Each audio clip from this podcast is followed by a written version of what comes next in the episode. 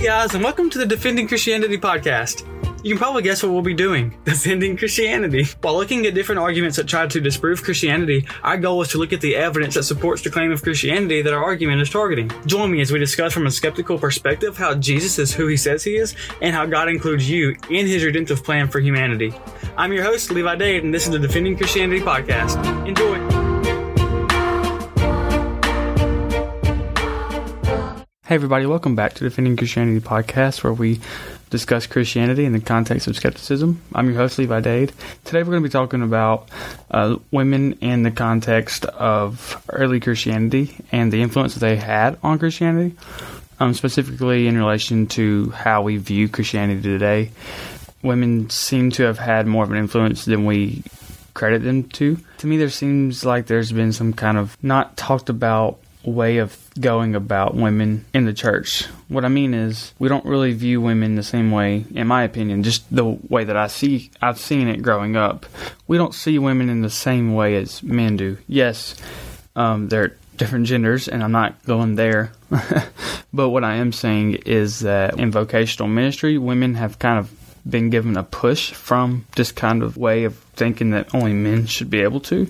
So I'm not going to say pastor. I'm not going to say a specific role like pastor or or um, worship leader, but I'm just saying in vocational ministry. Period. There has been a pushback throughout history, throughout the 21st century, and way before then, especially. It's got, it's gotten better now, but still. And you know it's true when when a junior in high school feels called to go into ministry, and, and she is a, a, a young woman, but she's scared to even tell anybody because she's scared of how the men in the church are going to react. Then, I mean, that kind of says it for itself, at least to an extent. And so, the next two episodes, are, this one and the next one's going to be mainly just about how women actually had an influence in our Christianity today. The next part of this episode is going to be about women in ministry specifically and how we should go about that issue and how we should resolve it and about how how women can still be confident in their calling to ministry. Um, so it's going to be good. I'm not expecting too much of any kind of backlash in the sense of I've offended anybody um, because we're not trying to go there. Uh, this is just a place for Christians to discuss these kind of issues. So, that being said, our guest today is going to be Dr. Lynn Cohick. She is a New Testament professor. Dr. Lynn Cohick is a New Testament scholar and professor in Denver Seminary in Denver, Colorado. And today we're just going to discuss a couple people from the early church who had an influence over Christianity or in Christianity and the way that we see theology and doctrine, etc. And so it's going to be a way to kind of introduce next week's topic, which is about crossing over that cultural and time difference between then and now. Kind of say, okay, how can we, in light of that, and in light of all of this, how can, and Scripture mainly as our um, ultimate authority and God, who has spoken to us through Scripture. In light of all that, how can we see women in ministry today? Um, what have we gotten wrong? What have we gotten right? And what can we just be doing better to just further His kingdom? So, yeah, that's what we're going to be talking about today. So, now with me, I have Dr. Lynn Cohick.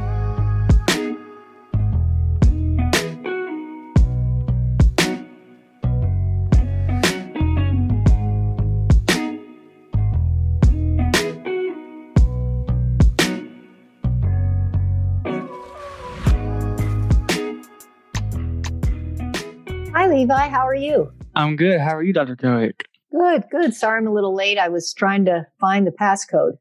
oh, no, it's okay. It's okay. Can you tell us a little bit about your background and where you're from and how you got into biblical studies?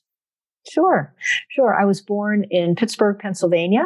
And so I am a diehard Steeler fan. Um, that is definitely a part of our of our family growing up. Um, I grew up though primarily in South Central Pennsylvania um, and in farm country. Um, grew up riding horses and um, yeah, just that kind of life. And my mom tells me, you know, I was always teaching. I'm the oldest of three, and I was always trying to teach my younger brother and sister, you know, if they would sit still enough. So I, I think I always liked teaching. And when I got into college, that was also the time when I really started reading the Bible um, in a, in a kind of serious way. And so I, I think that all pulled together to say, well, what if I went on and got my PhD so that I could teach Bible, specifically New Testament at the college level. So that's kind of how it all came together. Men are kind of seen up front and they are like the face of the early church. There were women who were also doing influential things behind the scenes to carry it along as well. And and even though that that is the case, there were still some cultural things kind of dividing them and making women seem as if they were treated less. That, right. That, That's right. That's exact. Yes. And what I would say is, uh, overall women would be kind of behind the scenes, like when you're talking about formal councils. But I would say that they're actually very much front and center when you talk about martyrs. Mm. And so these martyrs like Thecla, like Perpetua and Felicitas, they were martyred in 203 AD. And Augustine on their the annual memorial day of their deaths, Augustine preached sermons about them. So they, they there were women who were up front in the imaginations of the of the church um, and if they were wealthy they were also up front in a very literal sense as mm. supporting the the church buildings or um, yeah being public in in that way so a lot of times if you were wealthy you were more well known okay. which is some things never change you're right about that the disciples from jesus received this mandate to go and to make disciples of all nations. And, and, but it seemed like women had little to no role from then in, especially like when you read Acts, there's just very few. Um, so is that the case, or did women contribute to the gospel being spread? I guess a better way to ask is, we know from the second century to the fifth century, which is where you focus on, but what about the first century? Uh, did did women have have much of influence in the spread of the gospel there? Yeah, I would I would say so. I think when you look at the 16th chapter of uh, the book of Romans, uh, half the women mentioned, half the people mentioned there are women. Uh, they're very active in in the faith. You have um, Euodia and Syntyche, the um, two women in Philippians four, who are Paul's co-workers. They're clearly important at the Church of Philippi, important enough for Paul to mention their name and ask them to well, what I think it, Paul is saying is they, they probably had some kind of tactical ministry disagreement. They didn't disagree about the gospel, but about how to do the gospel in their mm-hmm. city. Mm-hmm. And Paul's asking them uh, to um, come together on that. Women, also in the book of Acts, from Dorcas, who clearly had an amazing, or Tabitha, sometimes either name, um, who uh, whose ministry was incredibly significant in the in her community. Um, so yeah, I would say that, and, and Lydia, who uh, welcomes Paul in Philippi, um, Priscilla and Aquila, um, they both teach Apollos. Um, so, and and they have a house church. Uh, and they and they do ministry in Corinth and Ephesus, and so the I think the um, yeah, you want to populate the, the church with women who are actively uh, working alongside Paul. One of the things, for example, Phoebe, who um, um, are looking at, so you have our sister Phoebe, who's a deacon in the church of Cenchrea, receive her in the Lord uh, in a way worthy of his people and give to her any help she may need, for she's been a benefactor of many people, including me. And so that, that word that's translated benefactor, sometimes it's translated helper, it's actually not a really good translation. She uh, she was very influential in the church, which is a church right there in Corinth, um, and most likely is the woman who read. She's the one who read the book of Romans to the Roman church. So, boy, I, I can't think of a more active role than you know the person who reads Romans uh, to the church. And as was typical for uh, those who carried Paul's letters, when they carried the letter, they would read it and they would explain it. So that's what Phoebe did. And yeah, so I think part of it is we just, we haven't been taught to to notice these things but yeah. they're there if you if you're looking for them mm-hmm. i think growing up in the church what you kind of see it's very subtle is this kind of notion that men are always the, the leaders are always up front and I think that kind of makes us have this presupposition that that's how it has been since the very beginning of time. But what we see in reality is that women interpreted scripture for men and that was like basically giving them the actual theology in a way. So I think that's very interesting and very influential for for women to be doing that as well.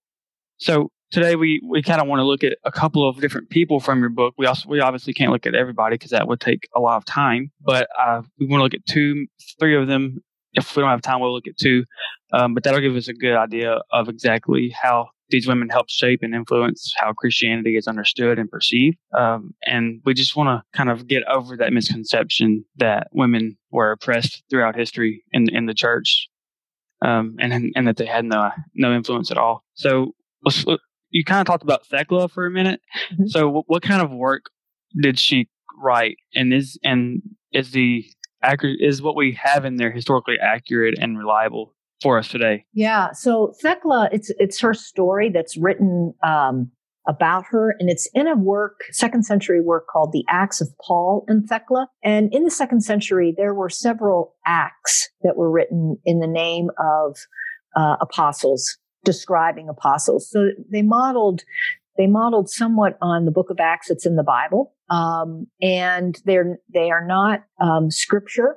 They're more, um, you could kind of call them like hagiographies. They're, they're stories about saints. And, and so that you're going to, especially Thecla, because it's such an early work, you don't necessarily go at it thinking everything that is written is absolutely true, not like what we would do with the book of Acts in, in the New Testament, right? And this is a, uh, no one has ever said this was divinely inspired, but rather it's a story about an early saint. And her, the, I think the big thing with Thecla is she, she heard the gospel from Paul and she completely changed her life. She was a wealthy woman, a young woman ready to get married.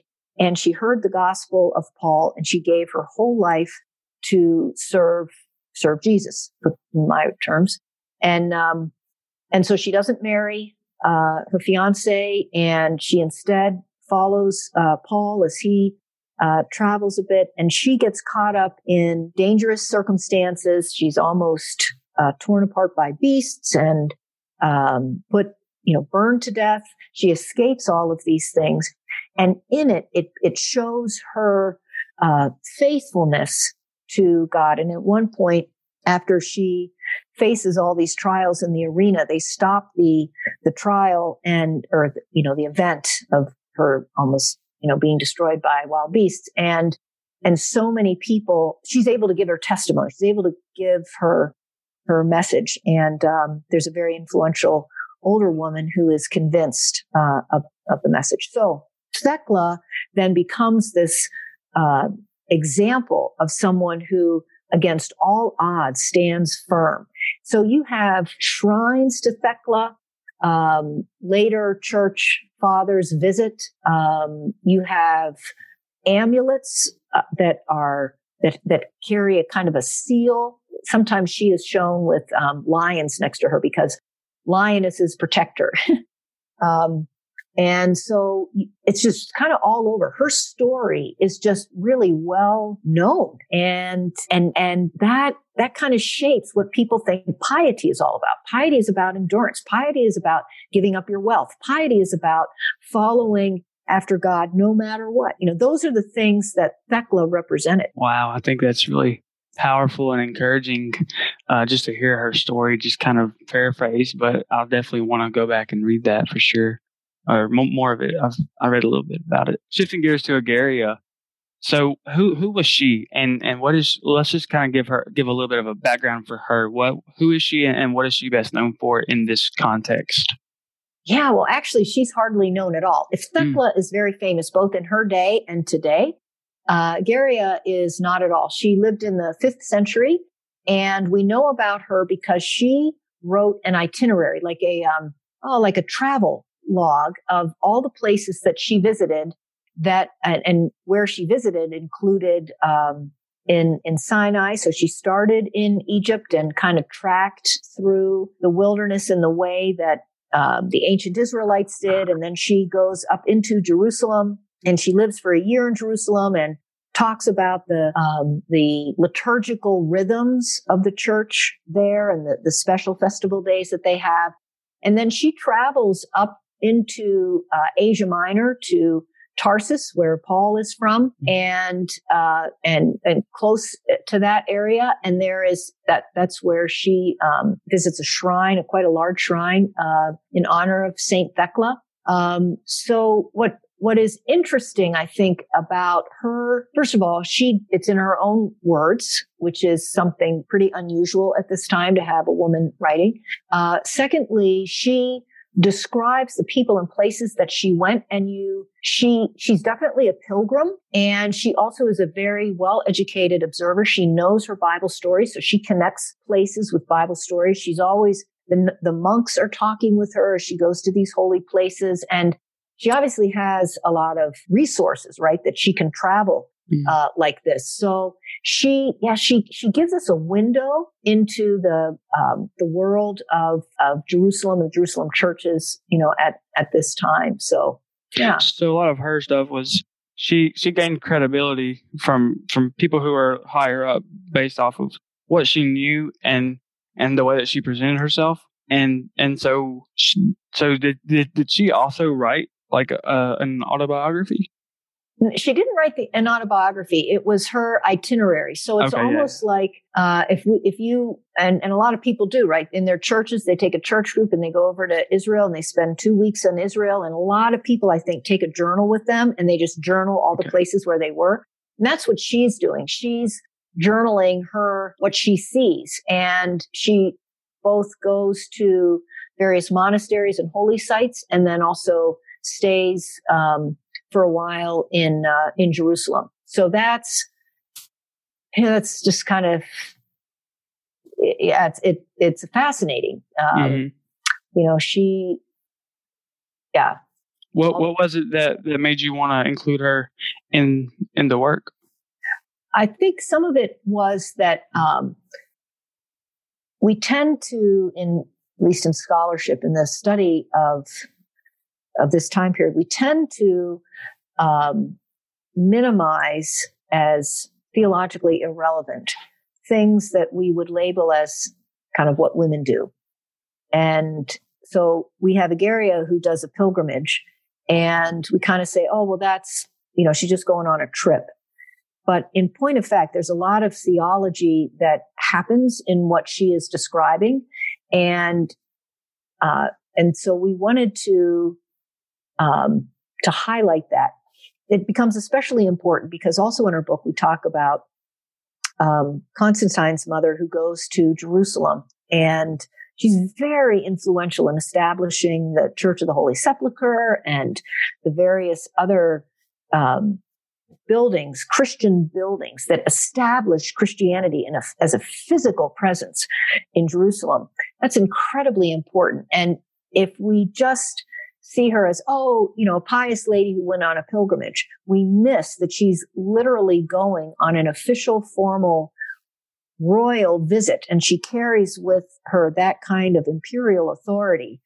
And she establishes patterns that will shape the church ongoing.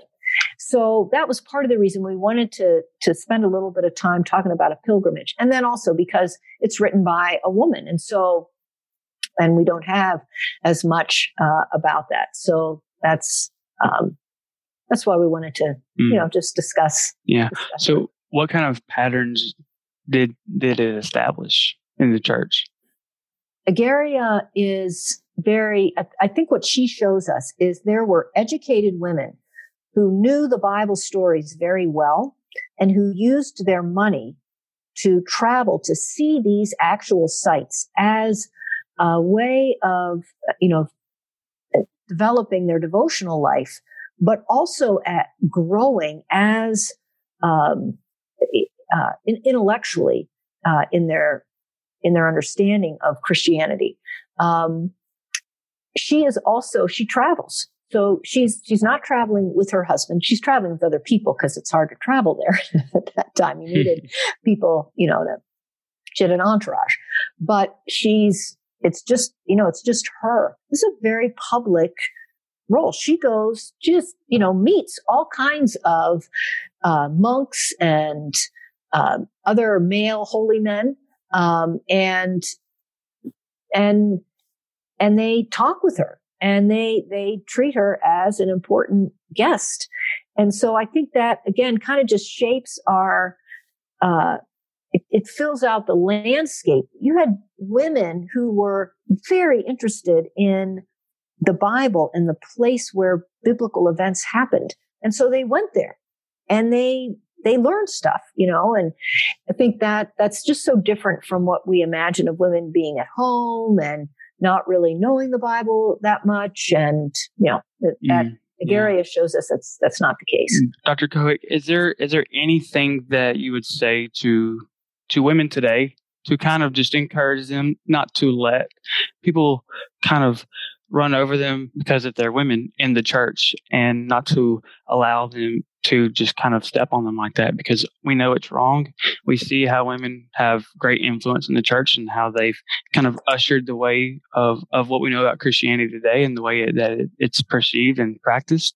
So, what would you just say to kind of, you know, encourage women to just uh, have that kind of re- respect in the church? So, I guess what I would say at the very bottom is women did just about everything out, everything that men did in the church, except some of the formal there there's it's debated whether they served communion it's debated whether they baptized men the that that has more to do with church order to your question about you know what what could women take from knowing this history i think if nothing else they could feel a comfort if they are someone who really wants to dig into the biblical text and really wants to grow theologically.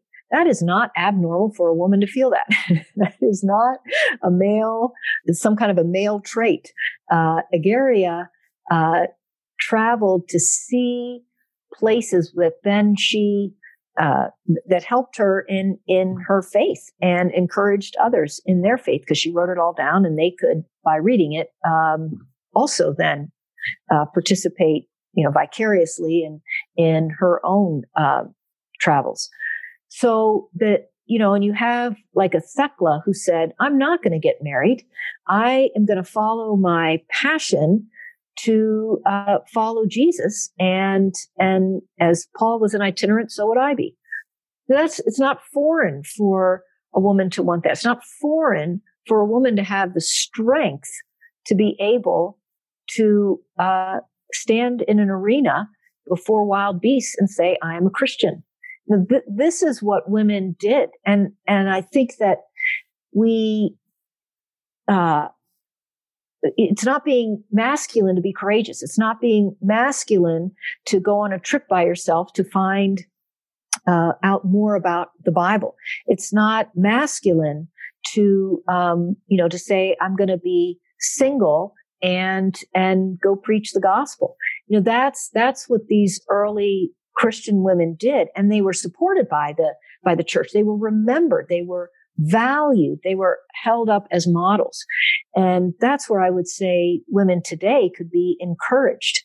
Um, if that's where they feel they're they're going, I'm not saying that that's an ideal, uh, but I'm just saying that it can be. It can be an option, and a lot of hmm. times mm. women don't feel that it can be an option. yeah, so it, it's not limited to men, but it's also not not um, required by women. It's you know, if you have That's this right. passion, then you're not stopped by the fact that you're a woman. Exactly. You know? I okay. Exactly. Awesome. Yeah. yeah. Well, thank you for for meeting with me and for and for talking with us today. I really enjoyed it. For those who would be interested in looking at women from a much later time, but a book that I really enjoyed, uh, it's by uh, Janet Soskice. So it's S O S K I C E. I hope I'm pronouncing her name correctly.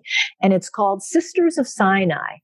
And it tells the story similar to Egeria, really, of these two women. They were sisters um, who, in the what would that be, the 1800s, uh, went over to um, St. Catherine's, Mount Sinai, there, uh, St. Catherine's Monastery, and they were they discovered uh, ancient manuscripts. Similar, this was a time when uh, that monastery and other places were being, ex- um, people were finding ancient manuscripts, and that there was a was a real movement of text criticism at this time, and they were right in the thick of it.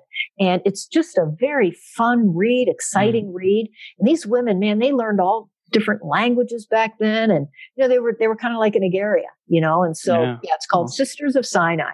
That'd awesome. be a fun one for your reader, for your listeners, I think, to read. Well, anybody who's interested in that, y'all be sure to to check that out. And who who did you say that that was by? One more time. It was by a woman, Janet Soskice. Janet I think that's how you say it. S O S K I C E. Awesome. Well, well, thank you again for your time, Dr. Cohick. Yeah, um, thank you, Levi. I appreciate yes, ma'am. Thank you. Well, so thank you so much, and I hope you have a great weekend. Thank you. You also. yes, ma'am. Bye-bye. Bye.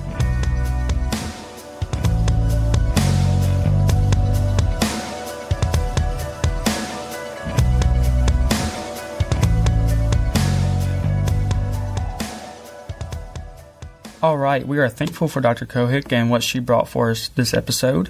And as you can see, women did have a great influence within the foundation of Christianity uh, and for how we know it to be today.